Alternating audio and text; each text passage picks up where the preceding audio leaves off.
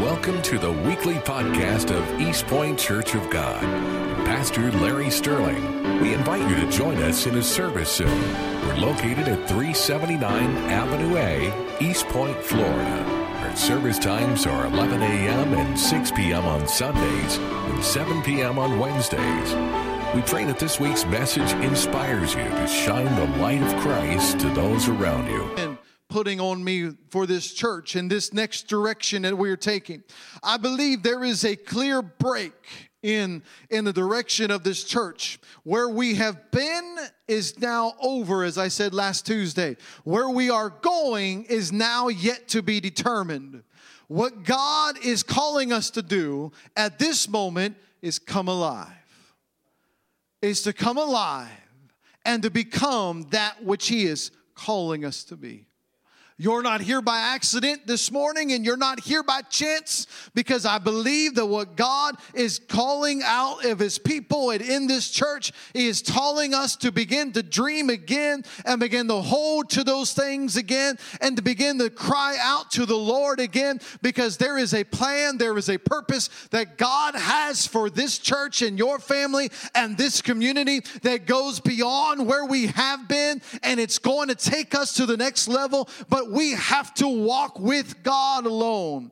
It's not going to be something that we're going to achieve because we got together and decided we're going to do great things for God. No, it's going to be a dream, it's going to be a vision. If the Lord does not come on the scene and rescue us and provide and help us, we won't be able to do it. If God doesn't show up, then we will be certainly lost and never achieve it. But if God shows up, if we dream a big dream and grab a big vision and hold to what the Lord has called us to do, and then we make room for God, you're going to see the miraculous. I'm telling you, you're going to see the mightiness of God. You're going to see the favor of the Lord if you let God in your dream and let God in your vision. But without Him, we become a church designed around programs, around ideas that we read in a book or we heard from our friends or that we heard down the road that the church down the road's doing this thing and or these people are doing that thing. I'm telling you this morning, God doesn't want us copying anybody. He wants us to be East Point Church of God, who He called for this place for such a time as this. So, what the Holy Spirit is asking me to, to convey to you this morning is a message of returning home. Let me give to you the context of the Hebrew culture that's going on right now. Today is the last day of the Feast of Tabernacles. And most people don't really get that. That's one of those feasts. We all get Passover. That's when that's uh, the moment that the death angel passed over the house. We, we see the lamb is slain there, and we get that. We see the connection to Easter involved in that with Jesus and understand that process. That and we kind of get the, the feast of a Pentecost, especially us as Pentecostals, when the when the Holy Spirit descended on the church. That's where we be, got the name Pentecostals, but it's after the the term or the feast of Pentecost, which happened during the time when Moses received the law. So we we we see and kind of align with that. But the feast of the tabernacles, that's that's a little weird to us. And you say, well, what is it? Well, let's read Leviticus chapter 23, verse 34. The Bible says, Speak to the children of Israel, saying, The 15th day of the seventh month shall be the feast of tabernacles for seven days to the Lord. So last week, they started the Feast of Tabernacles in, in Jewish, and they- you would probably hear it as the Feast of Sukkot, S U K K O T. And it is, it means that the Jews would travel to Jerusalem and they would live outside of the city and they would dwell in huts, in tents that they would construct outside of the city. And as they would dwell there, they would live in these huts and tents, and it would remind them of their journey out of Egypt, but also God's hand of covering them for 40 years when they wandered in the wilderness. Kind of an odd thing. It's an odd, odd feast, an odd, odd thing to celebrate, but it, we, we kind of clean it up with the word tabernacle. It sounds churchy. Tabernacles. So the Feast of Tabernacles, but really what it is, is a Feast of Tents all the way around there. And so the Bible says in Leviticus 23, verse 42, it says, You shall dwell in booths or tabernacles for seven days. And all who are native Israelites shall dwell in booths. Verse 43 that your generations may know that I made the children of Israel dwell in booths when I brought them out of the land of Egypt, and I am the Lord your God. Now, notice here, verse 43, very carefully, the last phrasing there. And here gives us a hint to why this is happening. That your generation may know that I made the children of Israel dwell in booths. When? When I brought them out of the land of Egypt. So, the time period of this, God is telling us, He caused them, once they left, left Egypt, He caused the children of Israel to dwell in these tents, these booths, these tabernacles outside of the land of Egypt. Now, let me give you a booth that you are all very familiar with and get it in your mind's eye. And, uh, oh, man, I want to preach this message, but God won't let me. Let me read you John 1:10. The Bible says, He was in the world, and the world was made through him, and the world did not know him. He came to his own, and he, his own did not receive him, but as many as he received, excuse me, as many as received him, to them he gave the right to become the children of God to those who believe in his name, who were born not of blood, nor the will of the flesh, nor the will of man, but of God. Who they talking about? He's talking about Jesus. Verse 14 of John 1 14. And the word Jesus became flesh and dwelt. This word in Hebrew is sukkot or tabernacle. And his word became flesh and tabernacled among us, or dwelt among us, and we beheld his glory, the glory of the only begotten of the Father, full of grace and truth. So, what is a booth that you're very familiar with? Usually at Christmas time, we have this little thing here. We call it a manger scene.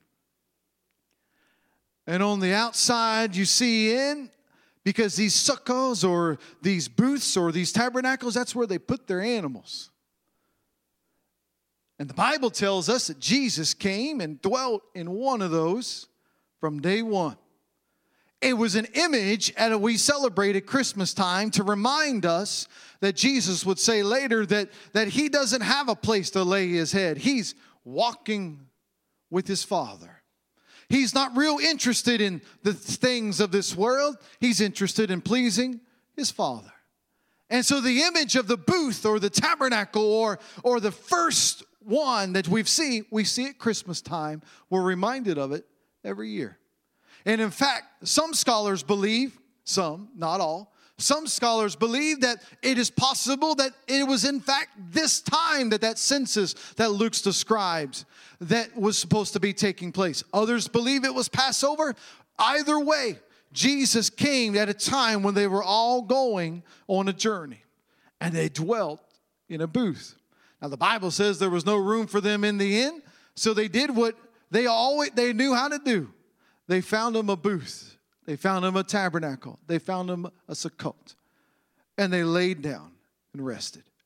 You see, the point of what I'm getting at today and why we have to return home and understand what we're talking about is that this passage, this understanding of, of this feast, it doesn't make sense to us unless you recognize the time period of when they first left Egypt. Imagine with me the scenario. You've been in slavery 430 years, the Bible tells us. 430 years. In fact, Exodus 12 37 tells us something very important. It says, At the end of that 430 years, the children of Israel journeyed from Ramesses to Succoth. By the way, that mean that word Succoth in Exodus 12 37 means booth. About 600,000 men on foot besides children. We we we see this, this passage here. They left Egypt and they, they left the comfort of Egypt. You say, well, what do you mean? They were in slavery. Yes, but they had homes. And if how many of you remember studying the Old Testament of children uh, wandering in the wilderness? And what were they grumbling about most of the time? They were grumbling about the, the manna, that's one of them, but they were grumbling about not having the ability to provide for themselves and not having their own place to live. They grumbled, if we'd have just not left Egypt. They, Moses, did you bring us out here to die? That was a common complaint over and over and over again. You see, where we understand, and hear me this morning, and I want you to, I, I want this to hit you square in the face because this is my only point. Remember, I told you I usually only preach with one point in a message? This is it. Sometimes slavery of Egypt becomes easier than living in faith. Sometimes living in slavery in Egypt is easier than walking in faith. You see, where we are in life is that we will never accomplish anything if we don't want to risk anything. You will never accomplish anything in your life. You will never grow if, I mean, basically, it, th- that particular day, if you won't get out of the bed, you can't do anything. You've got to take one step. You've got to do go one step further. You got to go beyond. And what that means is, and many times we we get so wrapped up in fear that we are we are held to where we were and unable to go to where God is taking us. We're afraid of the unknown. We're afraid of the uncertainty. Here is a group of people that were in slavery 430 years. It's been a long time since some somebody remembers what it's like to be free. It's been a long time when somebody remembers what it was like before they were in slavery. And so they, they, they have no idea, they have no concept of it, they, they have no understanding of freedom, they have no understanding of what it means to soar. Hear me today. There are people in our country today that they have lost the ability and understanding what it means to soar and the way God wants us because we have been content to live as slaves and not allowing the Lord to rescue us and provide for us. Tell me, let me tell you, let me be as blunt as I possibly can be. A country without God is a country that is destined to fail. With God, you can do all things. Without God, you can't do anything. We are a generation removed from understanding the potentiality. Listen, it was just a generation or two ago that literally the entire world was on fire and Hitler and all of the all those evil powers had got, gathered together to destroy this world. And then there was a people that that trusted in the Lord, that cried out to God, that had prayer meetings, that, that called unto the Lord, that prayed and sought the Lord. And your parents, your grandparents, your great grandparents was one of those people that ushered in this, what the, commonly today in America known as the greatest generation, that allowed us to achieve where we are today. But we've got young people this morning that don't understand the sacrifice that will need to be required in order to achieve what they're wanting to do. It won't come to you by just somebody handing it to you. Nobody's going to give you anything in this world. This world wants to steal, kill, and destroy, and your slave masters will take their whips and whack you across your back just to keep you content and docile. But I'm here to tell you that God has led me here to bring you a movement of deliverance deliverance out of Egypt and out of slavery and get a vision and a dream to achieve what God wants for you in your life. Amen. Mm. We cannot be content to allow those that are over us to whip us and hold us back any longer. It's time to launch out and recognize nobody's going to give it to you and nobody's going to hand it to you and nobody's going to provide it for you. There's only one that's going to give you manna in the wilderness. There's only one that's going to give you quail when you need meat to eat. And there's only one that's going to provide for you water out of a rock. There's only one that's going to be your sustenance. There's only one that's going to help you in your darkest hour, your greatest need. No one else is going to help you. This government isn't going to help you. This state isn't going to help you. But your Savior, Jesus Christ, will come down into your life, into your house, into your business, and He will provide for you if you launch out and trust Him. Praise the Lord. Don't wait on anybody providing things for you. Go out and do what God has given you a dream to do. But if you don't do that, you will stay where you are because it's easier to live as a slave in Egypt than walk in the wilderness by faith. Oh, that's hard preaching, but it's the truth. It is so much easier to stay idle and let and let somebody else do it. It's so much easier to stay idle and let somebody else handle the workload. I know they're whipping me, but you know what? I got a I got a roof over my head and I got I got food they're providing for me. And yet now they're asking me to make bricks without straw, but if I go out there, I'm going to have to do something I don't want to do and that's believe in somebody I don't know. Oh. When you when you refuse to allow yourself to walk by faith, you are limiting the blessing and the favor and the dream of God in your life. You are consistently living as Egyptian slave. Trust me, I'm preaching because I've been here. I know what I'm talking about. It, there is this time of the year, brother was telling about how I, I come from up north. It'd be a whole lot easier for me to go home. But God has asked me to walk a path, and I'm walking the path.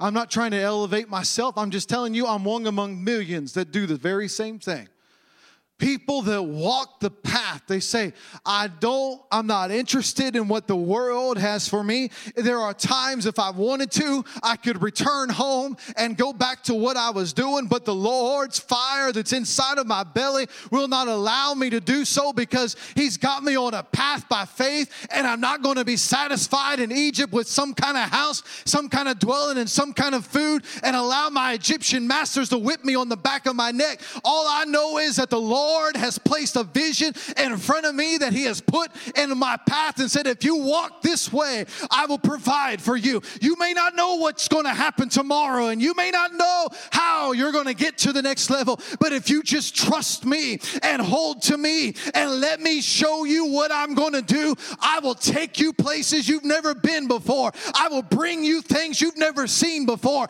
I will open doors you've never even imagined before if you walk by faith and not by sight.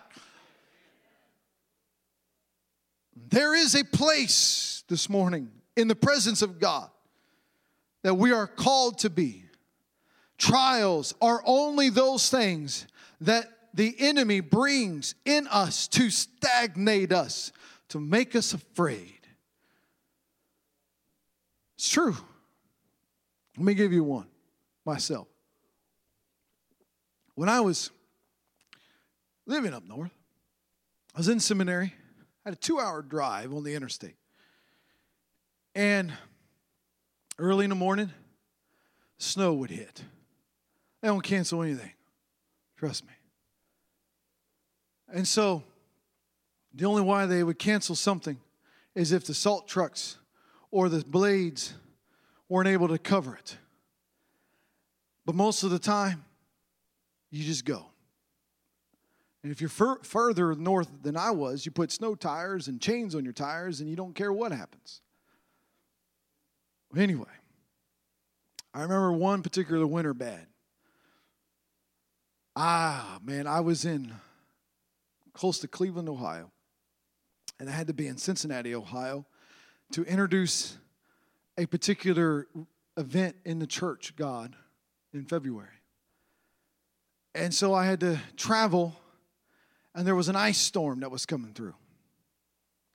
And, I, and uh, I probably should have canceled, but I was dumb enough to drive. And so I was driving through there, and I was, as I was rolling down the interstate, I saw one wreck after another, after another, after another. I probably saw 100 accidents, and that's probably under what happened. Cars will be driving along, boom, off they go the road. And I'm telling myself, you're too far down this road to go anywhere else. Once sometimes when you get on a road, you just got to be on the road. Because if you turn around and go back, it's the same thing going back. So I was headed down the way. I remember I was cutting across Dayton. And there was this interstate that cuts the corner, so you don't have to go through the city. And I was going down there. Every time that I went under an overpass, so you know, in interstate, when you went when I went under an overpass, the, the, the ice wasn't melting there because it wasn't getting any sun. And every time I would drive under an overpass right there. I remember it vividly. There was at least five to 10 cars per overpass that had slammed into something. And as I was driving through there, my car moved a couple of times, but I was praying a lot. And as I was driving through there,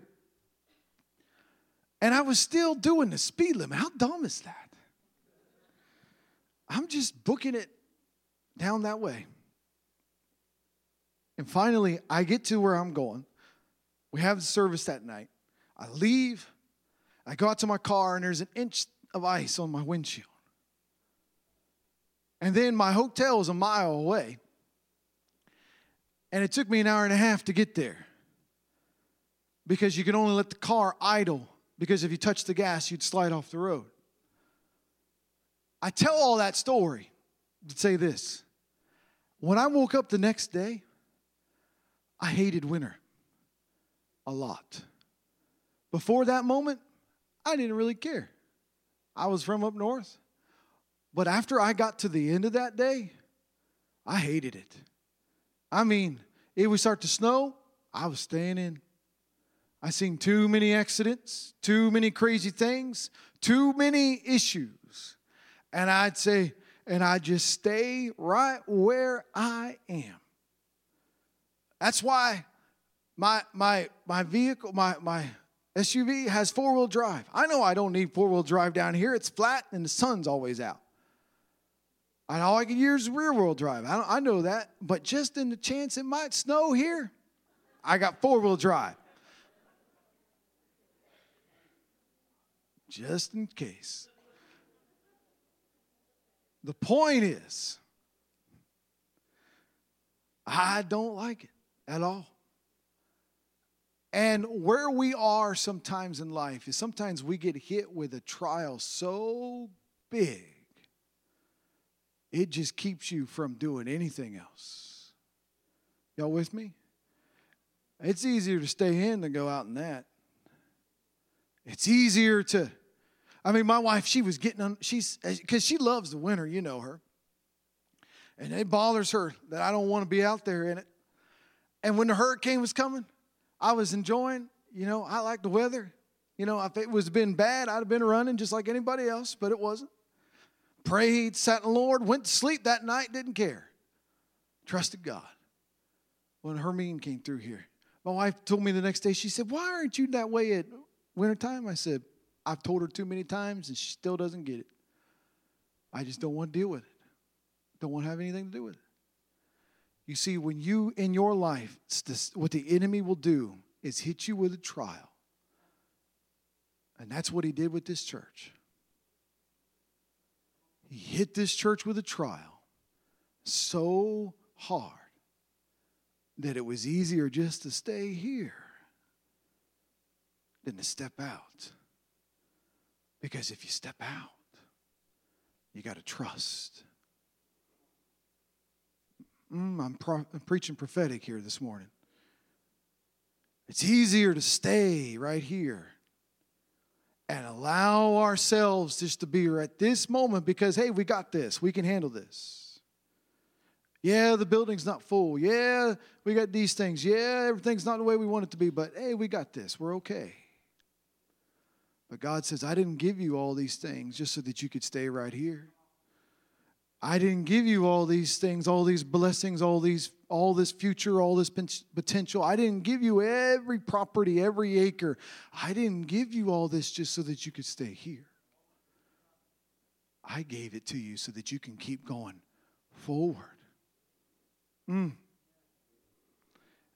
And what the Holy Spirit is trying to tell us is that we need to go back to our first love. You know, I've got a I've got a good marital advice for y'all. You can't see this. Maybe you can. There's a picture of me and my wife. She's, hold on, 19. And and I'm I'm there in a tuxedo and I am she's 19. I'm 21. And I look and when she's getting under my skin, I grab that picture. I look at her and put it back away. Because she's 19 in that picture right there.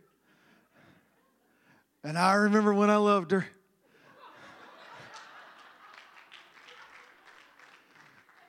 and everything works out just fine. You all know what I'm talking about, don't you? She's going to kill me for that one. You see, if you, I've got Bible to back this up, all right? Hear me. Jeremiah 2.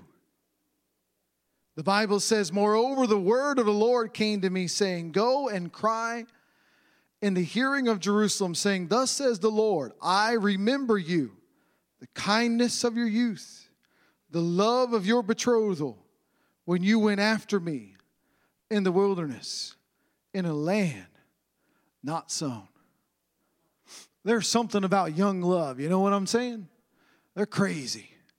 I was crazy. I'm not looking forward to my kids growing up because I'm going to tell them it's crazy. It's a dad's opportunity to remind them that's stupid, but they won't listen, we all know that. But the point is, is that, and your marriage, if you have trouble here this morning, hear me, this is a sub path for you. Remember what it was like when you first were betrothed. Remember what it was like. Go back to that moment in your mind. Grab your picture like I'd have to remind you. You see, what God is telling us this morning, and this is what He spoke to me in prayer. He said, I want you to remind your people, the youth of this church. I don't mean the young people here today, I'm talking about the very beginnings of this church. And the moment, remind them, is what He spoke to me this morning.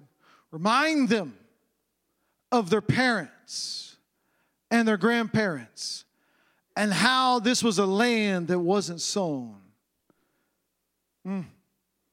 And they just stepped out and they dreamed big dreams and they had big visions and they trusted the Lord and they didn't envision a big 700 seat sanctuary. They didn't envision all the things that they had. They just had a vision of Jesus and walking with Him.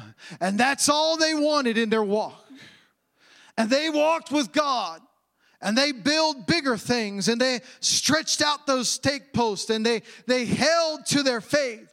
And the Bible says in Hebrews 11 6, but without faith it is impossible to please Him. For he who comes to God must believe that He is and that He is a rewarder of those who diligently seek Him. I want to show you an old video I made last year. It's an old video that is a, it was our, our anniversary when we turned 68. And here I want you, this year we're going to be turning in 2017 70. I got all kinds of ideas what we're going to do that day. But this particular video, if they have the sound, if it works, it's great. But if not, this video is, is familiar to you because it, it shows you images of those people I want you to hear and see one more time. Go ahead, sister, see if it works. Amen. Will you stand with me over this room this morning? I hope you get the point of that video. The Bible tells us in Hebrews chapter 12 Therefore, we also since we are surrounded by so great a cloud of witnesses, let us lay aside every weight and the sin which so easily ensnares us, and let us run.